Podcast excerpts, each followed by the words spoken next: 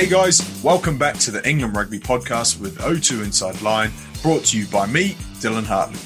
After a rest week, the guys are preparing hard for their game against France this weekend, but I managed to grab two of them for a chat just before the intensity ramps up.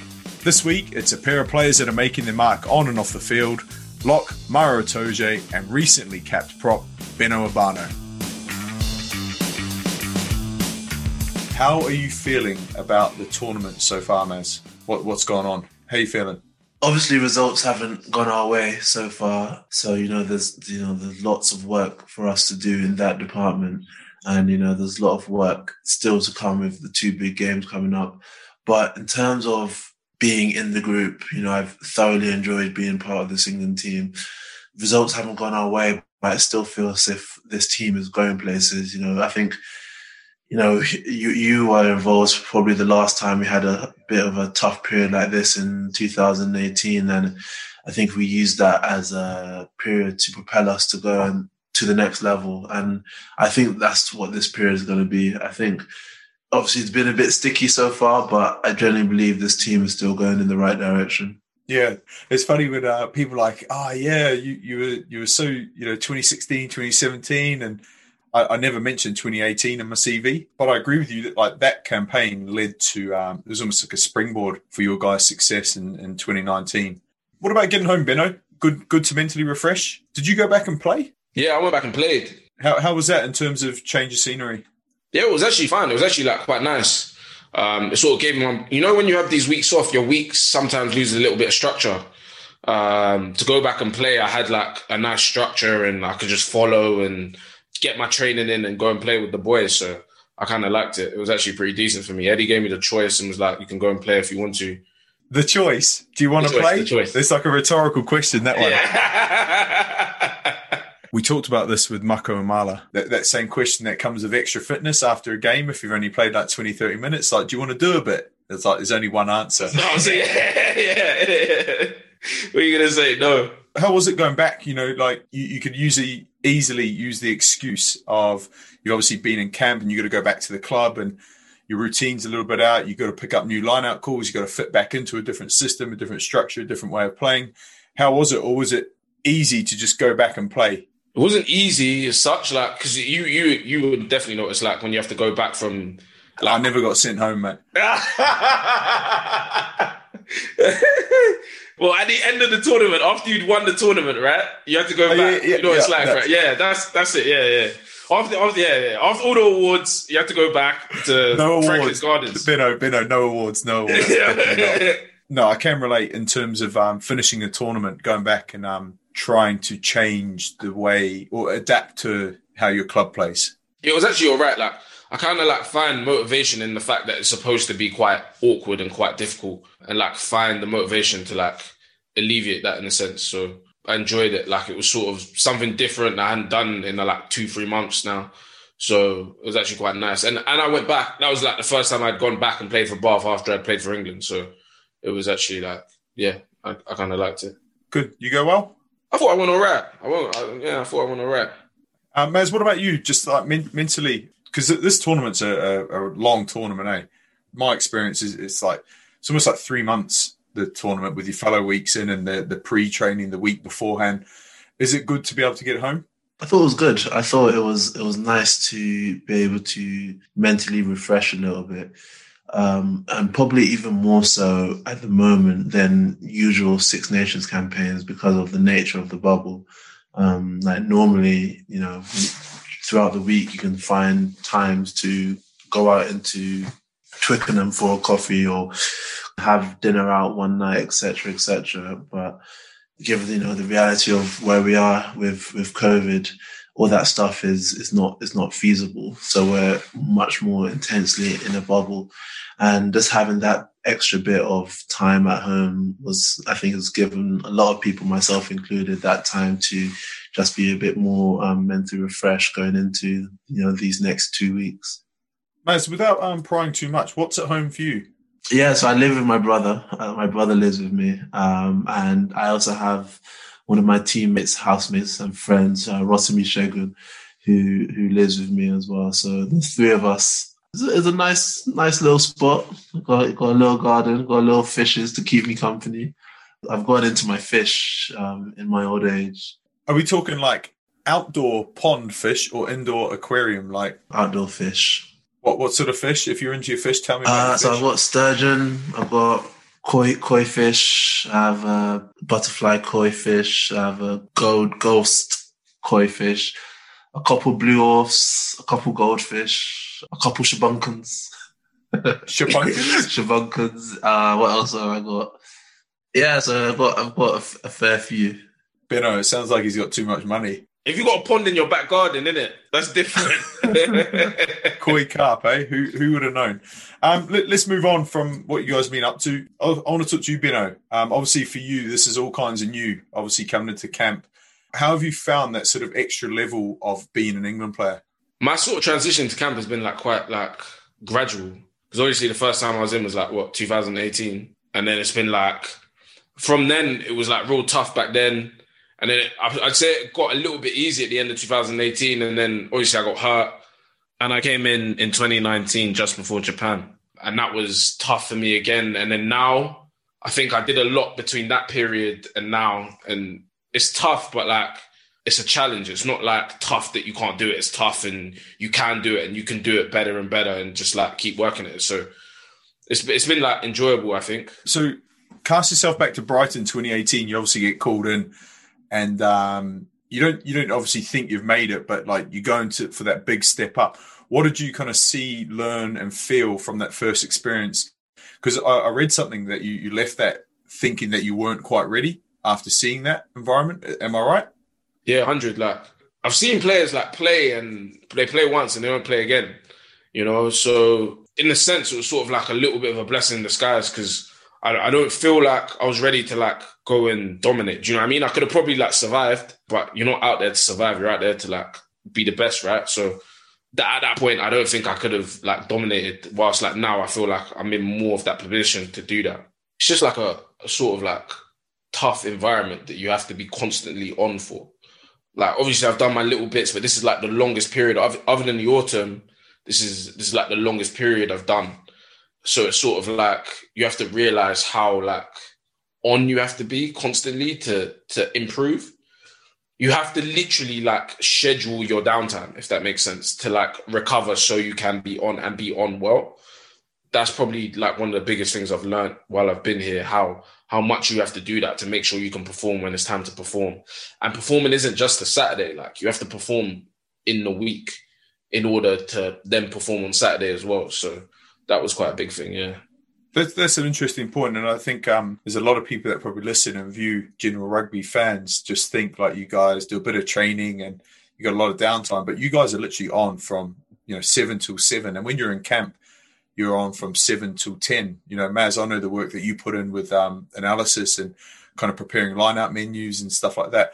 You're accessible the whole time, and do you know what I reckon? You know, Six Nations camp was a bubble before a bubble was a thing. You know what I mean? Like rugby tours, rugby camps. You know, you guys are used to living in bubbles. And I think um, what you just touched on there, Beno, is you're always accessible. There's no get in the car, drive home, switch off. Like you're always there, you're always on. Uh, Beno, going to your first cap. First cap experiences these days during COVID must be different, but still uh, an amazing achievement by any individual. But like, how did you how did you celebrate that one? I know Maz kind of done a bit of a whip round and got some uh, some video messages, and apparently there's a, a good video of your mum going kind of crazy yeah. when, when, you got your first cap. Um, how was that for you? How was your first experience? It was pretty decent. Like, so like, everyone's always like, "Oh, how is it with like no fans and stuff?" And like, I won't lie to you. Like building up to the game, a part of me was kind of glad because I'd have to be trying to get tickets from God knows where to get like everybody there and you got like your my whole family, extended family and friends have obviously been waiting for a while, and everyone would want to be there. So I think that was like a little blessing in the skies. But I would have just loved to see my parents as well. That would have been nice to to have seen them. I think they would have loved it probably more than I would have. Was probably like a few days afterwards, like when I spoke to my mum. Um, when I spoke to my mum's and she was just like, "I'm really proud of you," and that because they don't really say that. My parents, my parents don't say I'm proud of you. Like I, I don't. So when when she said that to me, I was like, oh, bro, like, okay, moms, thank you, innit? So when I when I went back home, like people were like my neighbors were coming out their house to say like, "Oh, congratulations!" and I'm like, "Raw, go on." So I guess it it sort of put like everything into perspective and was like, "Raw, like this is actually something pretty cool." Ben's like these people that don't watch rugby coming out of the house to congratulate you about what you've done. So that was yeah, that was cool. That's cool. I think if there's ever a time for parents to say that they're proud of um, their son playing international rugby, I think that's the the time. Yeah, that's probably a good uh, first time to start, isn't it? Hi, this is George Ford, and you're listening to the official England Rugby podcast with O2 Inside Line. Maz, what about you? Like when I look at your career, Maz, it just seems like it's it's, it's rolled in glory. Like it's just winning, winning, winning. But like have you had any steep learnings that you can remember from when you were like a young guy coming into that international environment? I, I think I've had a lot of learnings along the way. So, like, even I remember my first line out session at the club at Saracens. Uh, back then, um, you know, Steve Borthwick was was still playing, and it was Steve, George, Mouritz Botha, etc. And I came throughout my, you know, age grade school level thinking I was like some line out phenom who could like compete with, with, could, I could dominate anyone. Then I went into that session and I literally, I was jumping, lifters were throwing me. I couldn't hold my shape. I couldn't get anywhere near Steve or George or Mo. I was like, wow, I actually got some work to do. Then again, my first camp was before England 2015. And, you know, I came in and I was like, even just doing like fitness and doing, we didn't really do too much rugby whilst I was there, but, know, I realized then, okay, yeah, there is a bit of a gap between me and, you know, my competitors. And I suppose I've, I've, I've learned, I've learned it in, in different ways. Obviously, I've, I've probably played a bit more than some people my age, but I've learned it. I've, I've I think I've learned through experiences of things not going well, things not going all right. So know, going back to going back to that 2018 period, you know, I think I learned loads from from that. Um, and this period that we're going through at the moment, um, I'm, I'm, I think I'm learning like loads again about about myself and how I can get better and how I can you know push it. So you know, we thank God for the for the for the for the positives and and you know perceived glory, but I think there's a, there's still lessons within those those periods. In 2016, you obviously got your first cap against Italy. I remember there's loads of noise around you pre that tournament, and it was almost like Eddie was doing his thing. Like Eddie will pick Maro when he's when Eddie wants to. He wasn't going to like follow the media narrative. But when you finally stepped onto that field and you, you played a game and you finished a, a campaign in a tournament, did you feel did you feel comfortable like in that international arena, or did you think you know I'm a fish out of water here? Oh look, there you go, fish. Yeah, fish, um, fish joke. Um, if I'm going to be brutally honest, um, I probably don't think I, I don't think I was probably ready in 2015 when I was in the mix. You know, I was desperate for an opportunity, so I guess we'll we'll never really know, but I don't know if I was fully ready for the heat of international rugby. But by that Six Nations, I think I was definitely ready. I think I was definitely ready to put my best foot forward, and you know, I was definitely ready to um, you know make an impact. So when, so I, I wouldn't use the word comfortable because like being in this environment, you're never really comfortable. So I wasn't comfortable, but I, I felt as if you know I could stand up and put my hand up and for it to be counted. Yeah, everything happens for a reason. I think timing's uh, timing's key in a lot of things, and missing out on 2015 was probably a good thing for you because you you basically came into a team that was rejuvenated, and um, you obviously went on a nice little run there.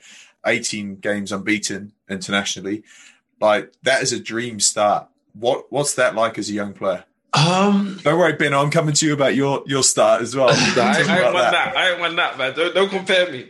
uh, it was really well. It was it was amazing. First and foremost, I think it was amazing to be part of you know two very successful teams, and you know as a young person, I think you're almost fooled a little bit because you start playing you know proper senior rugby, you're just not losing, so you think that it's everything is easy, and don't get me wrong, like you know, I trained hard, I worked hard, I was, you know, I contributed to you know, two very successful teams, but you kind of think, oh, this is how it was always meant to be. This is how it's like. This is how it's supposed to happen. Like, so in terms of a start, it was it was probably like a dream start. But you know, I think probably when it it, it ended, it made me realize of actual all the hard work it actually takes to get in that position, or and all the hard work it takes, and the mentality that you have to have as a team as well as an individual to to have to, to be in that position. Um, it's funny because like for me, winning is why I played. You know, I loved winning. I'm a competitor. I loved competing in just about everything. And for me, winning was that. But like, I reckon my best lessons or like the hardest learnings are always off a loss, or for me, disciplinary or injury. You know, like that's where you learn about yourself, not as just a sports person, but as as a person, you know, like you've got to dig deep. That's where you really work things out. Yeah, it's through through adversity. Um, like when you when you go through tough periods, you you kind of figure out who you really are. Um, you know, people's true colors, natural behaviors come out when when things aren't aren't going well. So I think you learn a lot about yourself, but you also learn a lot about you know the people around you and how you can either motivate or get other people back on track. Touching on that point, sorry, I know Come on in, questions, but I just thought, but do you not find it difficult, like when you're winning, to not like become stagnant as well? Like I find that a little bit, like I think it's easier to chase something. Like if you're down or like you've lost, it's like you're chasing, you're chasing your win. When you're winning and you've won for a period of time, I would have thought to stay on top's a little bit more difficult. Yeah, yeah. And do you know what? I think we experienced that so 2016 we were flying, 2017 we were flying, then 2018. Like, where did we go from there? We had to change, but we kept doing what we'd been doing to be successful.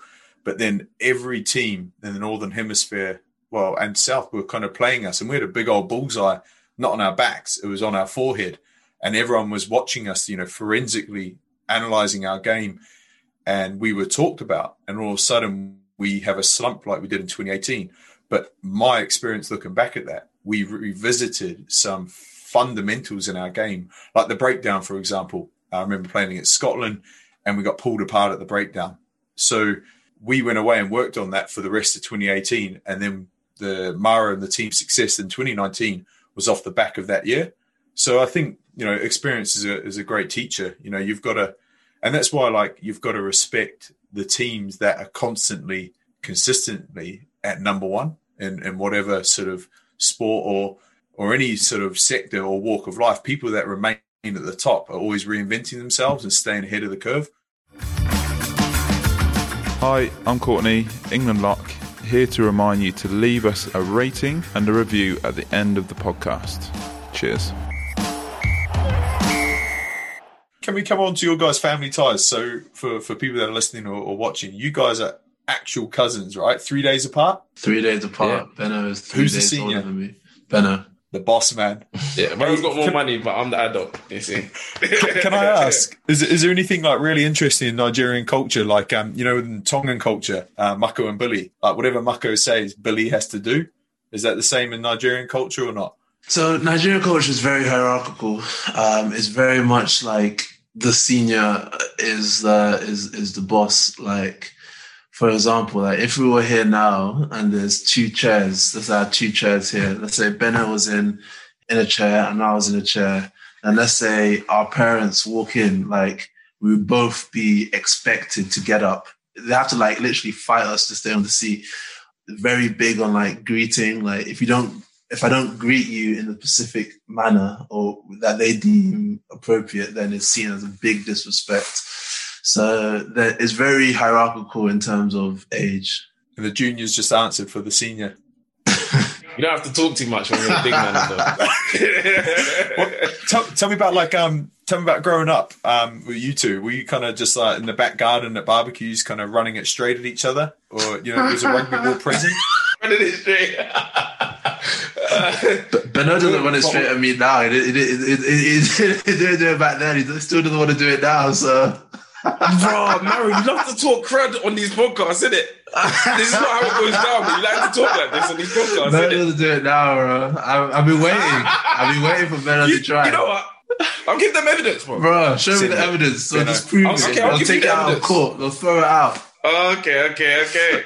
Can we answer the question though? Like growing up, what was was there rugby ball like around? Were you, you guys was rugby a thing in the family growing up? Did you guys yeah? Did you run it straight in the garden? Was it on? No.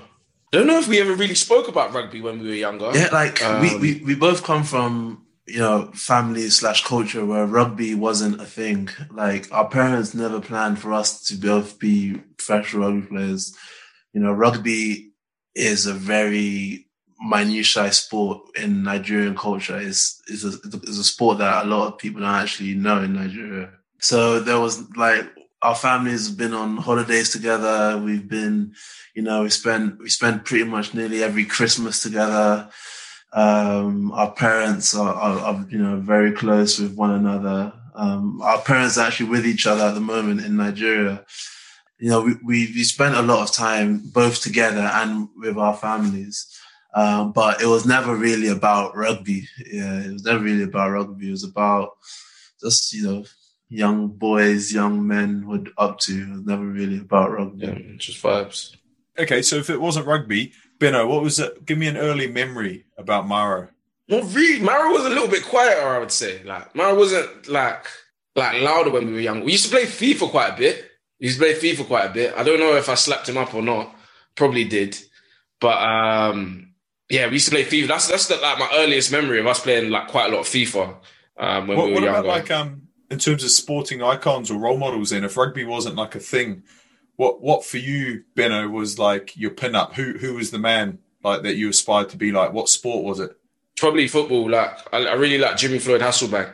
Just like the way he played and stuff. So What about what about you then, Maz? You got any? What, what's an early, early memory of Beno? He liked he liked his food. he liked his food. Beto was always uh, this is the slimmest you've ever seen. Beto, Beto liked his food, liked to eat. And you know, he, he had he used to uh he like liked his music as well. He was he had an alternative career back in the day. Um so he liked his music. he, he liked he liked to dance as well. He liked to dance. And he actually he loved he, he did genuinely love football for for a period of time, I think he would have definitely preferred to play football rather than rugby. Okay, so what about you then, Maz, in terms of sport and people you idolized and people you aspired to be like? Was was rugby on the radar? So rugby wasn't on the radar up until I moved to secondary school. To be honest, up until that point, the the type of people that I looked up to was. So I, I'm I'm I'm from North London, and I was I was an Arsenal Arsenal fan. So, you know, that's when Arsenal were really Arsenal. So the likes of Thierry Henry, Patrick Vieira, um, you know, those were the guys that I, I really loved. Besides that, probably one of my biggest sporting idols growing up was uh, um, Muhammad Ali. You know, ev- my dad first told me about Muhammad Ali in a car journey. And ever since that, that day, I was infatuated by the, by the man. Have you ever dabbled in a bit of boxing? Only a little bit of training, nothing, nothing too serious. Sink loves it, eh? Yeah, there's quite a few boys here who still who still on it. Like Stu, Will Stuart is on it, Ellis Genge, a bit of Sync. Faz does a bit as well. What about like both of you guys are quite interesting, eh? Like you're quite diverse. You got you got a lot going on. Cinny, the rapper, tell me. he's retired. The rapper's retired. You know. Okay, no, no, but you've got you've got that in, you've got it on the CV. Producer, director, rugby player, dancer, fashionista, Maru, poet, politician, student, fishman. Like, where's this come from? Like you guys with all your other interests and your sort of drive outside of the game. I think there's like a element of like one one actually. I think it comes from the idea that like your parents are always like you have to have a backup plan. Um, for one, I think that's like where like the ethos sort of stems from. And secondly, I think it comes from the idea that I think my parents wanted us to be like well-rounded people. So they sort of put you in loads of different things as like a youngster. So when you do loads of different like stuff, your your mind is used to doing more than one thing. So when it comes to now to play rugby, it's sort of like, ah, but we usually do a lot of stuff when I was younger. Do you know what I mean? I didn't just do one thing. So the idea that now I do more stuff and you try and elevate that alongside the idea that you have to have a backup plan when if rugby was to ever go wrong or when you do retire, it's sort of like those elements put together just like makes you do more things, I think. And then you you actually find out that you actually like it. Like I, I, I go to uni to study like sports psychology, just more so like I can do something after rugby, and then you're like, oh, I actually enjoy it. You know what I mean? So What about like you talking about a backup plan? Has has the backup plan focusing on that or you know balance as you call it? Has it ever taken your focus away from plan A? Nah, so like my parents wanted me to go to uni when I came straight out of school, and I sort of refused um, because I wanted to just focus on rugby and get that right. And then I was speaking to some people the other day, and it sort of gets to the point in your career like now I know what I need to do in the week to get right, or I have a strong idea. So like I know my pockets of time in which I can use to do other things because I know what I need to do to get right for the weekend, or I know what I need to do to get right to train. So it's sort of like where I have like areas of free time because you will have them. Then I just like plug that with something else. It's good. It's it's, it's nice to hear. It's, it's impressive. What about you, Maz? Where, where's it come from? Um, so I would say a little bit, you know, similar. Um, there's definitely a family slash cultural thing with regards to the to that. Like my, my parents have always been massive on education and when I was leaving school, it was it was almost like a non-negotiable for me. Um, I had to I had to study, but I, I enjoyed it. And what I found was that it made me enjoy my rugby time more. So me, you know, jumping on a train um, for an hour to get into get into my uni, then having a two-hour lecture, then jumping on a train to go back. That period actually made me like, oh, the rugby, this, the rugby part is actually fun. The rugby part is what, you know, what I want to be doing. So it made me like cherish and make the most of my time when I was in, in those, in those moments. And I think now it's more, you know, I think there's an element of it which is planning for post career. I think that's an element of it. But I've, I've got a curious mind. Um, I've got a curious mind and, I I need to be it needs to be you know fully activated. You know, I I get I get bored very very quickly, and um, you know I think I just need the I need to keep busy for for my mind to be you know satisfied. To hear you say it makes your rugby stronger, or you know your rugby time better or, or more appreciated is good to hear. But like in terms of your curiosity, what what's your kind of key focus at the moment? How do you how do you manage your time? Because like I know when you start spinning some plates, all of a sudden you take your off the ball at rugby. you know, if you're doing a million things at once, you know, they're not all being done well. For, for me, um, and with whatever I do, whether it's you know studying, whether it's you know other campaigning, etc. The craft is the craft, and the craft is always the most important thing. So whatever I do never compromises my rugby. I will never, you know, oh, can I leave training early because I need to get to this? Or, oh, okay, I'm not meant to, I have this on later. So let me just cut this session short. That type of uh, conversation or that type of thought process doesn't go through my mind. Like, because of rugby, I'm able to do a lot more things. You know, rugby has given me so many opportunities. And, you know, I think you have to respect that and respect the position that rugby has put me in. So the craft is the craft, and you must always focus on the craft. So, the, so rugby is always numero uno. Rugby is always always number one, um, and everything else kind of just fits in alongside of that because you do have enough. You do, like, I think in life, I think you make time for the things that you think are important. If you think something is really important, even if you have a full schedule, if you have a full schedule and you think something is really important, you'll make time for it and that's the way I kind of see my me balancing everything. Like the rugby is the rugby, and that is a non-negotiable, and that is what I will always prioritize as long as I'm a professional rugby player. But the, all the other things, like there is enough downtime to to get it done if you so wish. In camp is a little bit different because of the intensity of camp life but especially when you're in normal club club mode slash off season slash you know a week off, you do have time to you know look at other things and be interested in and make things happen in other areas.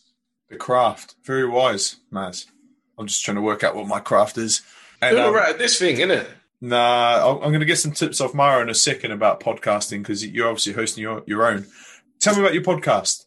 Is that kind of like an escapism type thing, or is that more of life after rugby? What what is yeah, that? so I'll, I'll tell you about it. Um, plug it, plug away. The podcast Pearl Conversations by Maro Itoje um, was uh, it was it was born So out Spotify, of Apple Music, and um, it was born out of the first lockdown. Really, at that point, things were actually getting a bit quiet for me. Um, obviously, rugby stopped completely, so training time was was a bit limited, and you know I still wanted to use that time to be productive in one way, shape, or another. So I kind of decided that I would do a podcast and pretty much just talk to people that I find interesting and just have a conversation about, you know, their area slash field, field of expertise and use it of a way for, of me learning about them, me learning and understanding a different perspective. And that's why I wanted it to be as, you know, wide and as broad as, as I possibly could. It wasn't just a sports podcast. It wasn't just athletes. It was, you know, I had athletes, I had models, I had politicians, I had businessmen, I had social activists. So for me, it was just about, again, I think trying to feed the curiosity and, you know, learning and just trying to be as busy and as, you know, productive as possible with, with the time I had. Cool. Should I um should I wait for my call for series two? Oh, you, you, you got you got an expensive invoice still, bro. We, we tried to get re- we tried to reach your agent, bro. You, they gave us a big bill, you know. Come on, man. So, Beno, I'm going to give you a chance now. You can plug away, mate. Amazon Prime, talk to me about it. Let's go. I really liked Yeah. it. Everybody's game. Honestly, it was. do It you was actually like it? I love. Do you know why I liked it? I just thought it was cool that someone's got off their backside and done something. You know, it was great to see like someone got off the backside uh, yourself and and did something really good. It all started like a few years ago. Actually, I remember speaking to Maro about. It. I was like, bro, I want to do this um this documentary on like this sort of thing. But at the time, it was sort of like an idea. And what I've noticed with ideas is like what actually starts and where it actually finishes is like quite different. You have like a idea or like a philosophy of what you want to do or the message you want to promote, but like how you're going to do it, you haven't actually filled in the blanks yet. And so I had the idea about like a good few years ago, and I happened to just like bump into this production company. And I mentioned they wanted to like do some sort of like rugby work, and I was like, bro, I've got this documentary that I want to do. What are your thoughts on this? So I then I, I, I talked to them about the idea, and even at this time, we still didn't fully know how we were going to do it. So we must have shot myself, and then we did my parents because I wanted to put people's parents in. But then it's difficult getting players' parents in plus the players and telling people you want to do a documentary and you want to put it on like Netflix or Amazon Prime. People are like, yeah, of course. So obviously at the beginning, it's hard to convince people. The five people that are in there weren't only going to be the only five. There were other people, but they just said no to me basically. So obviously at this time we did that. And then the first two shoots we did, we didn't even use any of that footage. But then so lockdown came and it was like, okay, we've got a period of time here. We can really like hash this out. And then I went, boom, I called Maro. I was like, Maro, can I come down and shoot um, in your back garden, basically? And then I called B on the way. B wasn't actually initially meant to be in it. I was just like, "Oh, I think B might be good for this. Let's just get him in and see if he says anything good. And he was actually real good in the end. And then we shot Genge like the same week and Anthony the same week. And then the production stuff then happened all after that. But like the in- the first interview from Maro's one to to Genge's one, the last one was like so different because you learn so much each time you're doing it. Yeah, it was just like a whole big process and it was good fun. A question for you both then. I'll, I'll come to you, Maro. How, how can we make sure that rugby is more accessible and that more kids from, from every background know that rugby's out there and can offer them the experiences and the opportunities that we've all had? Rugby in this country is is not the dominant sport. Um, it's quite it's quite a way behind football, and you know we all want to increase the amount of rugby that's being played in schools, etc. There are The RFU want to do that. You know, I'm sure all the Premiership clubs want to do that. So for that to be done, rugby actually has to do more than other sports to reach a wider audience. They have to, you know, cast their net wider and further and reach into communities that aren't typically associated with rugby to try and get them into the sport. And how how it how it can be done, I think it's it's it's going it's to have to be led from from the top, from you know the RFU Premiership, the Premiership rugby clubs, looking to actually get into these communities that aren't stereotypically rugby communities. Um, I think they need to have outreach program to try and capture um, a wider net and having a wider net for uh, for different communities, different from different backgrounds to come into rugby will ultimately lead to a better game overall. It'll be, you know, wider pool of players, therefore more competitive, um, you know, wider selection for people to choose from, more people playing rugby, revenues go up, uh, more interest in the game, TV money goes up. So I think it's in the benefit for, for all.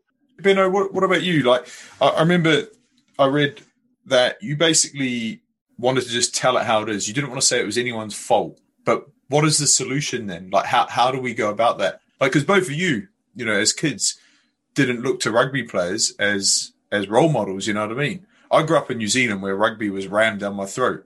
I had no other option. You know what I mean? But you guys both both North London. I'm Southeast London. But like, how, how do we? You know, what what is the solution for us, Beno? Like, what what can be done? There's like two things. Like, it's never like a, a, a straight answer. So like, you have to have people at the top of the game from non-traditional backgrounds and be seen as sort of role models for one for a better word and at the lowest level you have to introduce the sport as well to them you can't have one without the other because if you just introduce the sport to people people are like okay play it this is fun but like the only reason why certain people play football as children is because football is the dominant sport it's like children are impressionable you just follow what is deemed as cool Therefore, if you have people at the top of the game who are deemed as cool and they play rugby, it's like, oh, we could then follow and play rugby as well. And that could be our path. So I think like there's there's two elements to it. You've got to introduce it to those people, and then the people at the top of the game have to be of non-traditional backgrounds will have to have come from maybe a different way of playing rugby to encourage younger people to to get involved. What about like for, for you guys? Was it school that got you to rugby? uh, Dulwich College for for you, Beno? Is that when you picked up the ball? No, so I went to Dulwich for sixth form. I went to um, a good a good Catholic state school in London, and they played rugby, and they were like, "Oh," so I refused to play at the beginning, and the headmaster was like, "You said you would contribute to school life." And then I played rugby and I did all right in it. So it was like then I just continued through that path really. You did all right in it. You're massive, mate. You were probably skipping kids for fun. I've seen the footage. I've seen the footage. Maz, you you went to Harrow, right? Uh, again, I went to Harrow for sixth form. I went to. Uh, but you were at school. With, were you the same? You're younger than Fordy and Faz, right? Yeah. So when I was, yeah. So I've I've known Faz since I was eleven. Um, Faz was the he, he was in year ten when I was when I was in year seven. So you know, Faz was there. I missed Fordy. I think I joined the year after Fordy left, so I missed I missed Fordy. But um, I was, you know, if you saw we saw the Faz train from from right from. Oh, was 11. he a big name at school? Was ah, he had he had bright Justin Bieber blonde hair at school. I, everyone did. It wasn't just him, or all the all the white people did anyway. um, um, but yeah, yeah, he was at school. It was you know, there's no, there's literally no surprise. Um, Faz is you know the, the man slash person he is today because even looking back at school, it was it was very clear to see. So you obviously you started playing there, so that was your route to rugby. So what, what I'm what I'm kind of thinking of, like schools are doing their part and picking up numbers, but what about like clubs? Like, did you guys have access to club rugby? I would I would actually argue it's it's is the other way around. I would actually say clubs. Um, you know, I think clubs are, are probably doing better than schools than than introducing people to rugby because it's, it's a very it's a very certain type of school that plays rugby. For the for the most part, obviously there are exceptions, but you know, it's I, I would say that in a lot of communities where rugby isn't a thing, the schools don't play rugby or they don't take it seriously at all. Maybe it's a PE lesson rather than a, sport that they play in in their schools. So I would argue that if if we're talking about reaching the type of communities that we want to reach, then you know we need to get rugby into those schools that you know aren't traditionally in rugby areas or aren't traditionally rugby schools or will have like a, you know a large community that necessarily rugby focused because I think you know they're they're the schools that are alien to rugby. Hi, I'm Emily Scarratt, and you're listening to the England Rugby Podcast with O2 Inside Line.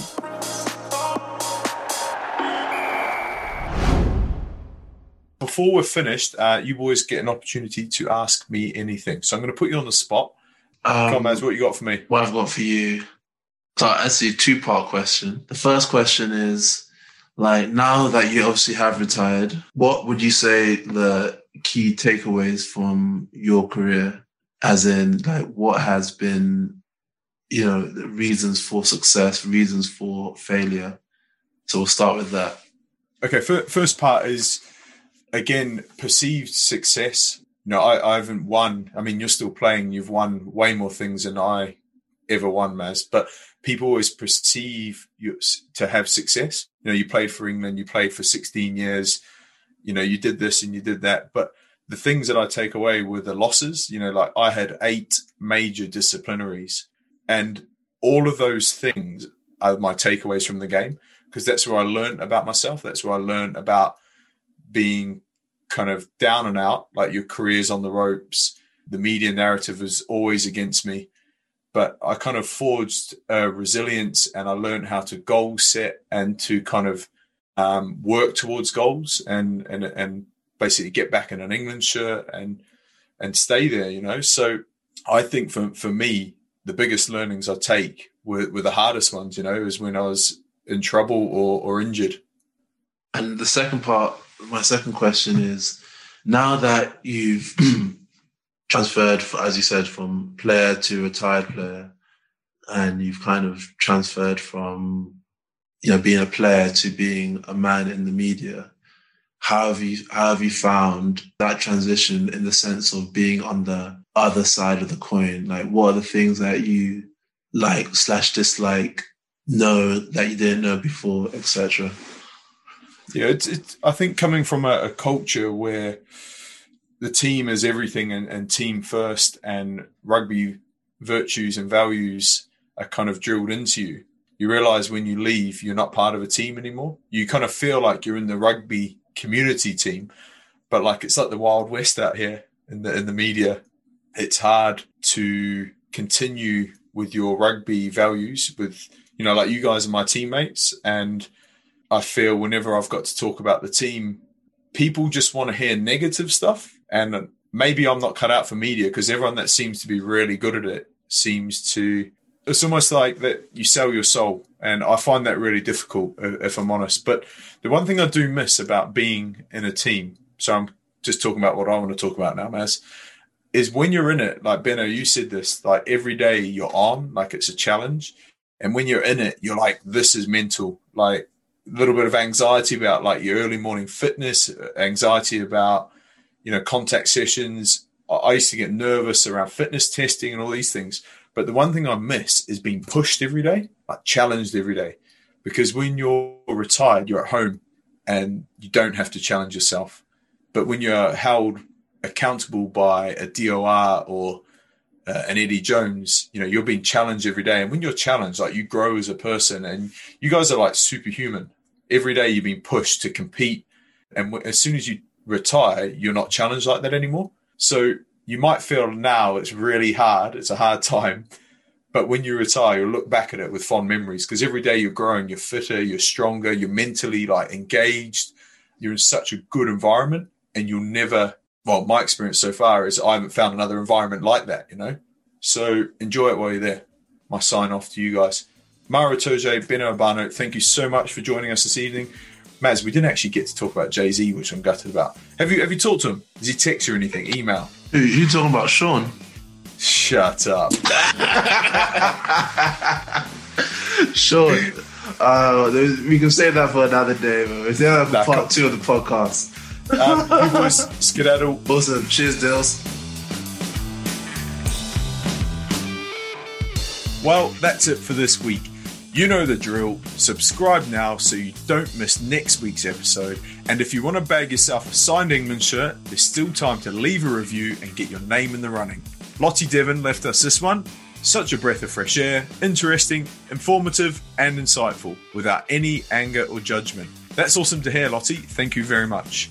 Big GP raised a good point though, saying that they'd like to hear more of England's ladies too. You might have noticed their absence from the pod this series, but that's because we're doing a special series with the Red Roses next month when their Six Nations kicks off. I'll be back in camp with the guys next Tuesday. Catch you then.